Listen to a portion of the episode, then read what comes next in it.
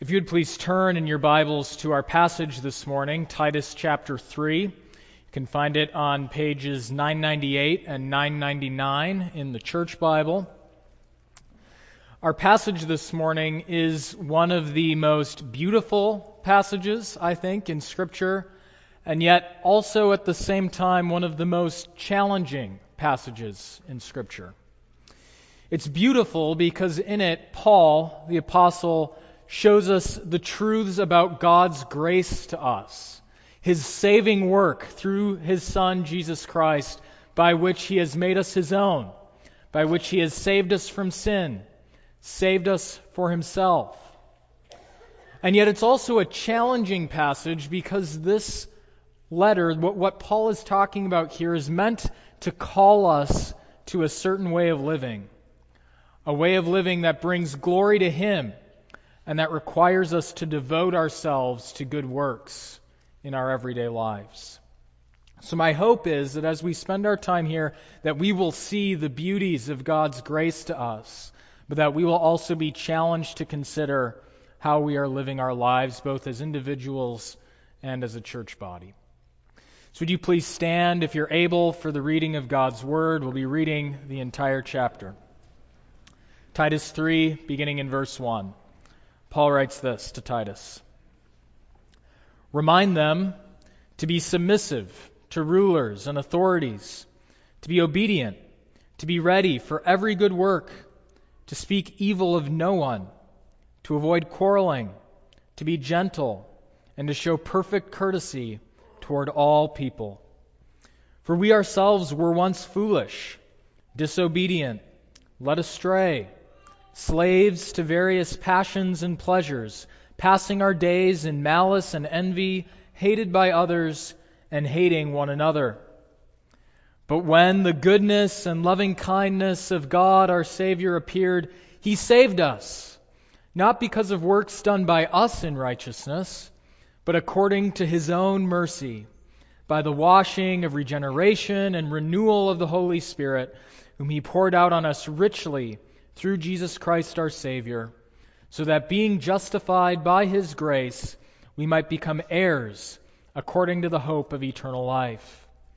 The saying is trustworthy, and I want you to insist on these things, so that those who have believed in God may be careful to devote themselves to good works.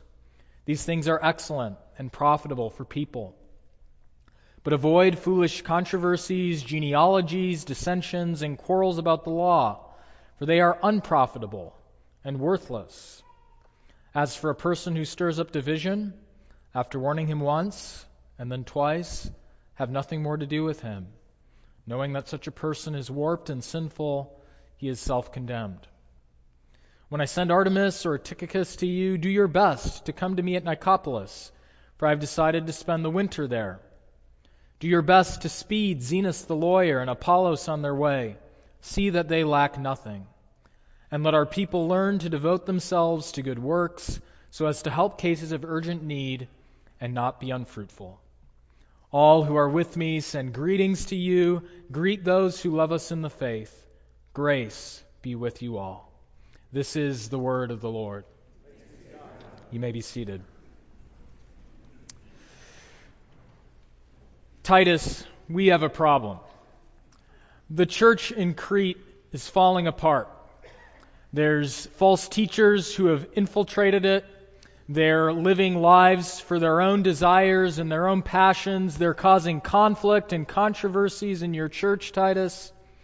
And not only that, they're upsetting whole families. Many in your churches that you're overseeing are pursuing their own passions and pleasures.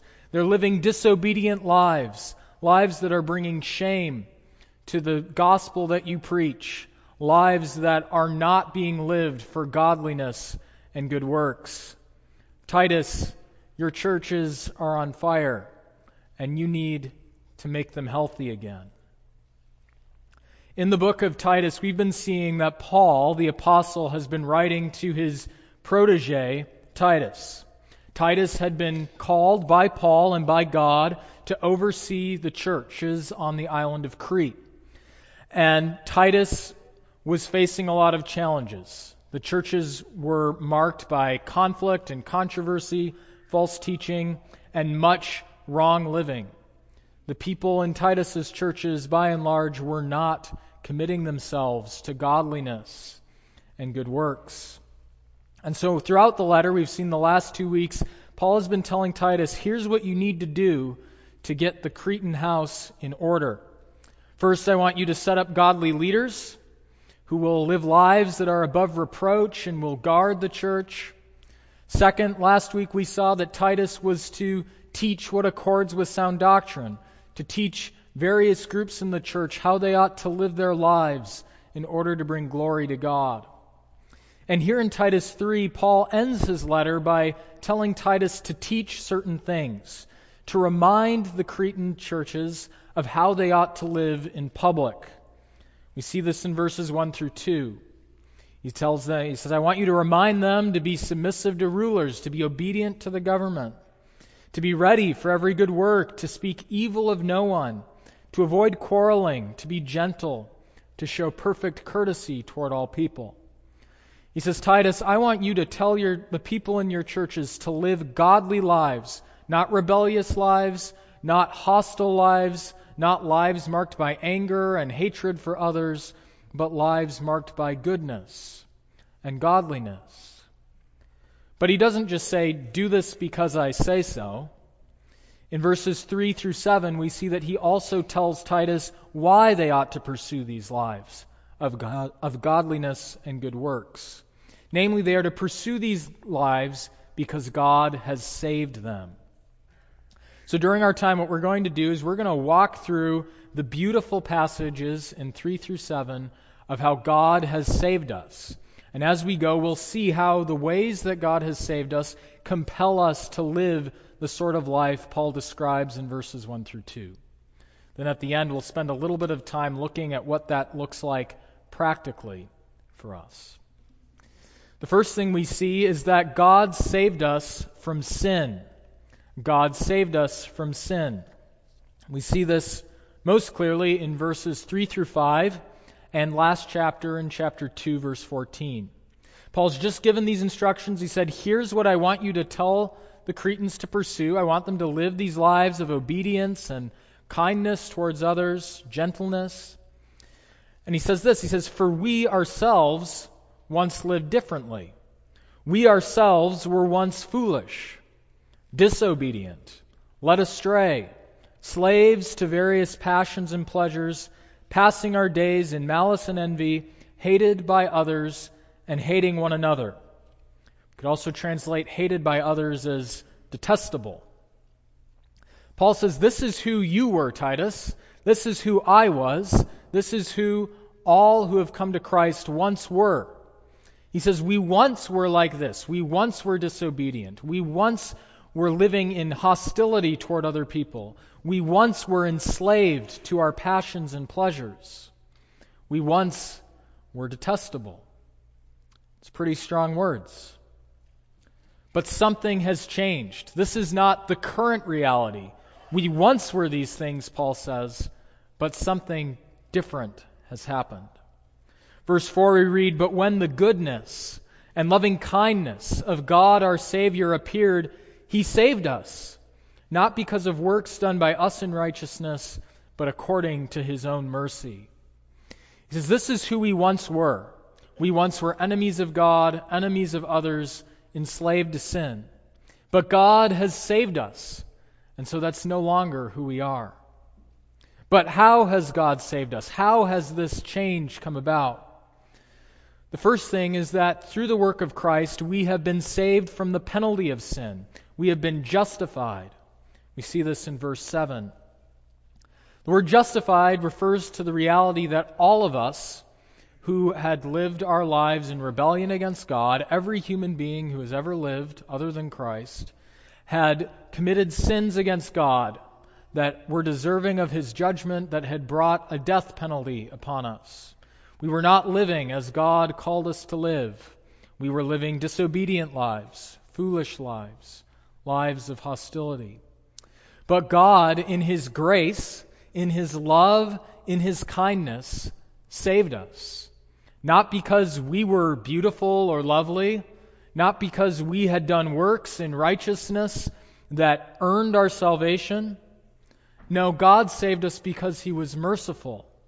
And He sent His Son, Jesus Christ, to live the life that we could not live, to live a life of holiness and purity and good works and obedience, a life that qualified Him to serve as our substitute.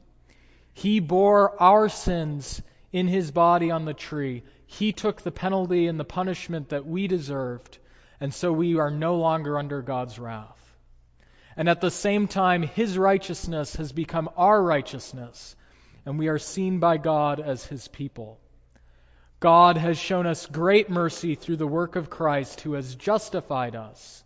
And this reality that God has saved us from the penalty of sin ought to affect how we live our lives with others, including those who do not yet know Him. Notice that Paul is calling them to live certain lives of peacefulness and gentleness with others, and he grounds it in the reality that we used to be like that. He says, You and I, Titus, we used to be living a different way. We used to be like everyone else. And so when we consider the reality that we weren't saved because we were beautiful, in reality, Paul says we were living detestable lives. When we grasp the reality that we were not saved because of works done in righteousness, but because of God's mercy, when we grasp the reality that we ourselves were no different than those around us, it ought to cause us to be humble. There's no place for us to look down on those outside the family of God and scorn them or treat them harshly or unkindly if we realize that we ourselves were no different. Paul makes clear that we have been saved by God's mercy, not because of our beauty. And so that should cause us to live humbly with those around us. The second reality is that God has saved us not only from the power of sin, but not only from the penalty of sin, but also the power of sin. Notice the language he uses in verse 3. He says, We once were slaves to the various passions and pleasures of our lives. We've seen this language earlier. In Titus 2, he warns the older women not to be slaves to much wine. In Titus 1, he talks about how the Cretans, especially the false teachers, were bound by these sins. They were lazy gluttons. They were showing themselves to be pursuing these passions and pleasures. The reality is that we all, before Christ came, were bound by our sin. We were enslaved to it. Paul in Romans 5 through 8 talks about how all of humanity fell in Adam and we were all under sin's control, under sin's power. We were not able to free ourselves. We were not able to save ourselves. We were not able to do that which is right and pleasing in God's sight. We were not only under the penalty of sin, we were under the power and control of sin. And yet, Paul tells us that Jesus came to save us from that, to free us from sin's power and control. We see this in chapter 2, verse 14, which I think sets the stage for the doctrinal section in chapter 3. There we read that Jesus Christ gave himself for us to redeem us from all lawlessness. The word redeem is a word from the slave market of that day.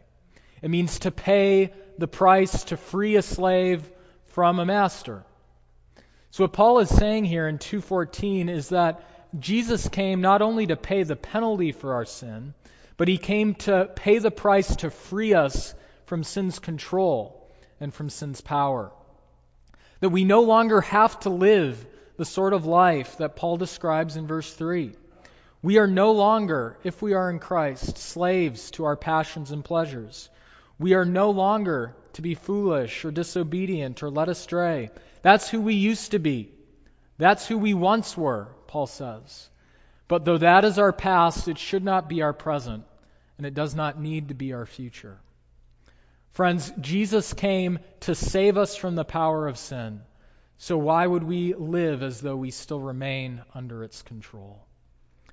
God is calling us to something better than that. He's calling us to a life lived for His glory, not in slavery to sin and to lawlessness, but pursuing that which is pleasing in His sight and brings Him glory in the world. So God saved us from our sins. But He did more than just save us from our sins, save us from the penalty we bore, save us from the power of sin. He also saved us for Himself. He saved us from sin, but He also saved us for Himself. We see this in verses 5 through 7 and again in chapter 2 verse 14.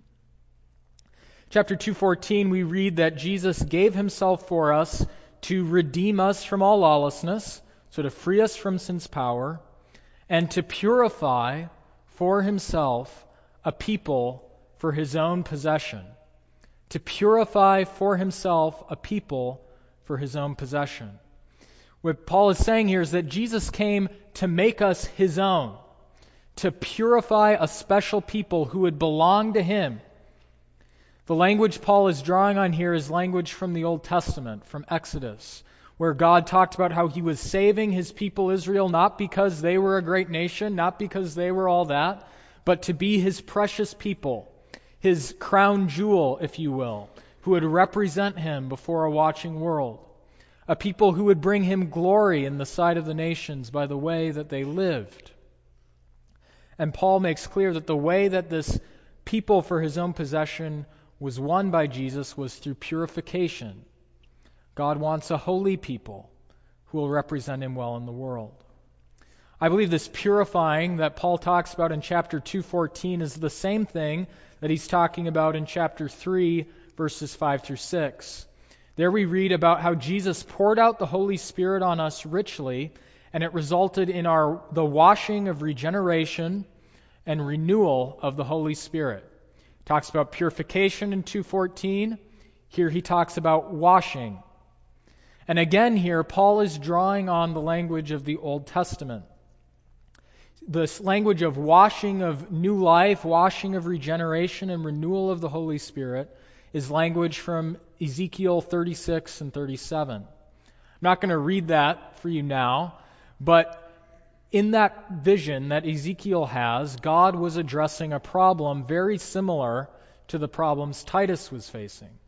You see, God had chosen his people to be his precious possession, to represent him well in the world, to bring him glory. But God's people in Ezekiel's day were not doing that. They were not living in ways that brought honor to God's name. Instead, they were disobeying God. They were acting shamefully and they were bringing slander against God's name through the way that they lived. Similar thing is happening in the Cretan churches. Why is Paul writing to Titus? Because the Cretan churches are a mess. The people in the churches are pursuing their own passions and pleasures. They're living as though they were still under the control of sin. They're not living obedient lives. They're not submitting to those in authority over them. They're not living godly lives in their relationships with the outside world or with one another. And through that work, they're bringing shame and disrepute to the God they claim to serve. They're bringing attacks against the faith that Titus and Paul are preaching. And so it's this very similar situation where they're not living the way they're supposed to live. They're not maintaining the good reputation they're supposed to maintain for the glory of God. You see, friends, God saved us not just so we would be free of sin, He saved us for His own glory, to be His special people who would bring honor to His name. I think that's one of the reasons why in Titus, in verses 1 through 2, but really throughout the book, there's such an emphasis on maintaining a good reputation in the eyes of the outside world. Let's read verses 1. It's be submissive to governing authorities. You're to live as good citizens, if you will, so that it will bring glory to God and the community in which you live. You're to live peaceably with those around you. You're not to be speaking evil of other people. You're not to be quarreling. You're to be gentle, and you're to show perfect courtesy toward all people. The emphasis is on maintaining a good reputation, not for your own sake, but for the glory of God. And we see something really similar in the other chapters. In Titus 1, one of the main qualifications for leaders in the church, they must be above reproach. When people look at their lives, there shouldn't be anything that they can say, look, that's shameful, or I can't believe they do that. In Titus 2, in the instructions to the various people in the church, there's again this emphasis on our lives being beautiful for God's glory. In the instructions to the young women, he grounds them. He says, The reason I want you to live this way is so that the word of God may not be reviled. So when people look at your lives, there's nothing for them to criticize. Similarly, he tells Titus to be a model of good works. And at the end, in his instructions to slaves, he tells them that they are to live in certain ways to, that they may adorn the doctrine of God our Savior, that through their lives it might bring beauty and honor to both what is being taught and the God who is being taught about. And so, friends, as we consider our lives in the world, as we consider our salvation, we need to realize God has saved us for Himself, and we represent Him. And so, the way that we live, live our lives needs to be glorifying rather than bringing shame. So, God has saved us from our sin, He has saved us for Himself to represent Him in the world. The last thing I want us to see in this section is that He has saved us for good works. He has saved us for good works. In Titus 2:14 we read that Jesus gave himself to redeem us from all lawlessness and to purify for himself a people for his own possession who are zealous for good works. That is, God, when He was saving us, was not just saving us to do whatever we want, to be whoever we want. Rather, He was saving us to be the sorts of people who are zealous, who are devoted to, who are committed to doing good works. In fact, that's the reason Titus is to teach both the doctrinal content of verses 3 through 7 and the verses 1 through 2. Verse 8 we read, This saying is trustworthy. And I want you to insist on these things so that those who have believed in God may be careful to devote themselves to good works. Part of the reason why Jesus came to save you was so that you would do good works, that you would commit yourself to living in ways that bring God glory and do good to others. That is one of our primary callings as Christians. Christianity is a religion of good works. Not good works as the grounds of our justification, Paul's clear about that in verse 5. He says, God didn't save us because of works we did in righteousness. But it is our calling. We aren't saved by good works, but we are saved for good works. This is our job. This is what we are to pursue in our lives. Now, this has a number of implications for us. First, we are to be careful to devote ourselves to good works. We're to be zealous for it. It's to be our focus. That's the reason Titus is to teach these things, because they're profitable and worthwhile. They lead people to do good works. But he also warns Titus, he says, I want you to stay focused, and I don't want you to get distracted by other things that don't lead to good works. In verses 9 through 11, he says, Avoid foolish controversies, genealogies, dissensions, and quarrels about the law, for they are unprofitable and worthless. He says, The teaching I want you to teach is intended for the people to do good works, and it's profitable. It leads to that. But I don't want you to spend your time getting caught up in fights and arguments about things that don't lead to good works. We live in a church where I think a lot of us pride ourselves on being pretty knowledgeable about the Bible. Many of us keep up to speed on the latest discussions and theological controversies. And it's good and right to care about what God's Word says, to be careful about how we live and what we believe. But there are also discussions, especially esoteric discussions, sort of abstract discussions, that don't lead us to good works. Can think of like the famous medieval example of how many angels can dance on the head of a pin. I don't know how that helps you pursue good works. And that was one of the criticisms that the reformers said. They said, You've got all of this theology that you're focusing on that's really abstract, and it's not profitable. It's not leading to good works. We should avoid any controversies, especially within our church, that are just fighting for fighting's sake, that don't lead to profitable good works in our lives. So guard against that sort of thing. And Titus also, Paul also makes clear guard against those who stir up those sorts of things. So we are to stay focused on living lives marked by good works. That's part of why Jesus saved us. But what does that really look like in everyday life? It's good to talk about it in the abstract, but when we really get down to brass tacks, what does that have to do with you and I 2,000 years later in Wichita, Kansas? What does it look like to live a life of good works? Well, I think we've seen some of it earlier in Titus. I'm not going to rehash all of it, but the sort of life called for in the lives of elders, being faithful to one's family, being hospitable. In Titus 2, we saw all kinds of instructions to specific groups in the church.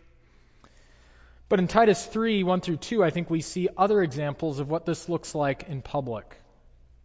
First, verse 1, we are to be living lives of submission to rulers and authorities. Here, Paul is talking about governing authorities, governments. And he says, What I want you to do is I want you to tell the Cretans to live submissive lives. The default expectation throughout the New Testament is that Christians live lives of obedience to the governments that are over them in the particular place and time that they live. This isn't just in Titus, you see it in Timothy, you see it in Paul's letter to the Romans, chapter 13. You see it in Peter's letter in 1 Peter that there's this expectation that we as believers would submit to governing authorities over us. That includes governing authorities we like, it includes governing authorities we don't like. It includes governing authorities that we agree with and those we don't agree with. It even includes decisions the government might make that we think are unwise or unnecessary or unhelpful. This isn't an unqualified call. There are exceptions. For example, we shouldn't obey a government that tells us to do something that God says is sin. In Exodus 1, we see Pharaoh tells the Hebrew midwives to kill the firstborn babies, and they disobey, and God blesses them for it. This also doesn't mean that we should stop doing something God tells us to do just because the government tells us to stop. In Acts, we see an example of the apostles are told to stop preaching Christ, and they say we must obey God rather than men. So there are cases where we don't, where we shouldn't obey the governing authorities, but those are the exceptions. They're not the rule. The default expectation is that Christians obey the governments in place over them. So there are some practical implications for us. It's tax season, right? One of the ways that we submit to our governing authorities is paying those taxes that we owe to the government. You should be careful that you are doing right in that regard. And you certainly shouldn't be trying to evade paying taxes that you owe. Or another example, when you're driving on K96 or I 135, what does your speedometer say about your submission to governing authorities? There, there are all kinds of ways in which this plays out in our life and we should be careful to live good lives of good works for the glory of God. Not only are we to be obedient to the rulers and authorities, though, we're also to be ready for every good work. See that in verse 1? This is an area where I think our church excels. What Paul's talking about here is that Christians should be the first ones to volunteer their time and their resources and their efforts for the good of others in their broader community. I think of the many examples of people in our church stepping up after natural disasters. The tornado that ripped through Andover in 1991. I wasn't alive then, but I know many of you were some of the first to be there, right? So I'm told. Or, or the tornadoes that ripped through Joplin, Missouri a few years ago, or the floods in Nebraska a couple of years ago, or Hurricane Harvey. Many of you were some of the first to step up. You were eager to do the sorts of good works that would bring glory to God, but would also bring good to others. Or another example, many of you are emergency foster parents or long term foster parents. You're giving of your time and your resources and your, and your lives to care for those in need in our community. These are the sorts of good works that Jesus saved you to do. So continue in them and pursue them. We should have a reputation for being eager do gooders in the best sense of the phrase. The last thing we should see in verse 2 is that we are to live peaceful lives with others. Paul's pretty clear about what this looks like. We're to speak evil of no one. Speak evil of no one. That includes people you don't like, that you can't stand. That includes people who mistreat you. That includes public officials you don't like. That includes everyone. Speak evil of no one. You see, the way that we speak about others reflects our own heart, and it can either bring glory to God or it can bring shame to the name of Christ. So consider how you speak of others in private, in public, on social media, wherever it might be. We are called to live peaceable lives. In the same way, avoid quarreling. Be gentle and show perfect courtesy toward all people. That's all people. People you agree with, the people you don't, that customer service rep who won't give you a straight answer, everyone. We're to live faithful, godly lives of peace with those around us in our community. This is the sort of life Paul is calling us to in public, and it also applies to our relationships in private. We see at the end, when Paul gives final instructions in verses 12 through 14, he says, I want you to uh, send Zenas the lawyer and Apollos on their way. These were other church leaders. See that they lack nothing, and let our people learn to devote themselves to good works, so as to help cases of urgent need and not be unfruitful. We are called to pursue good works for God's glory, but also for the good of others, and especially the good of fellow believers. We should make sure that those who are in need lack nothing, that we're helping those who are in need, especially in our community of believers. God has shown us great grace in Christ. We were once dead in sin, under its power, under the penalty, and yet God, in His grace and kindness, in his goodness and mercy, saved us. And that beautiful reality should challenge us to live godly lives. So as you consider God saving you from sin, his saving you for himself, his saving you for good works, pursue them. Be careful to devote yourselves to godly lives that bring him glory and do good to others. Would you please pray with me? Our Father, we thank you for your loving kindness, for your goodness and mercy and grace to us. We thank you that Jesus Christ, our Savior, gave himself for us to redeem us from all lawlessness, to purify us for you as a people belonging to you who are zealous for good works. Would you use these truths to propel us out into lives that bring you honor in the world? Would our lives look like what you're calling for here in this passage? And would you be glorified by the way we live together and in the world all the rest of our days? We pray this in Jesus' name. Amen.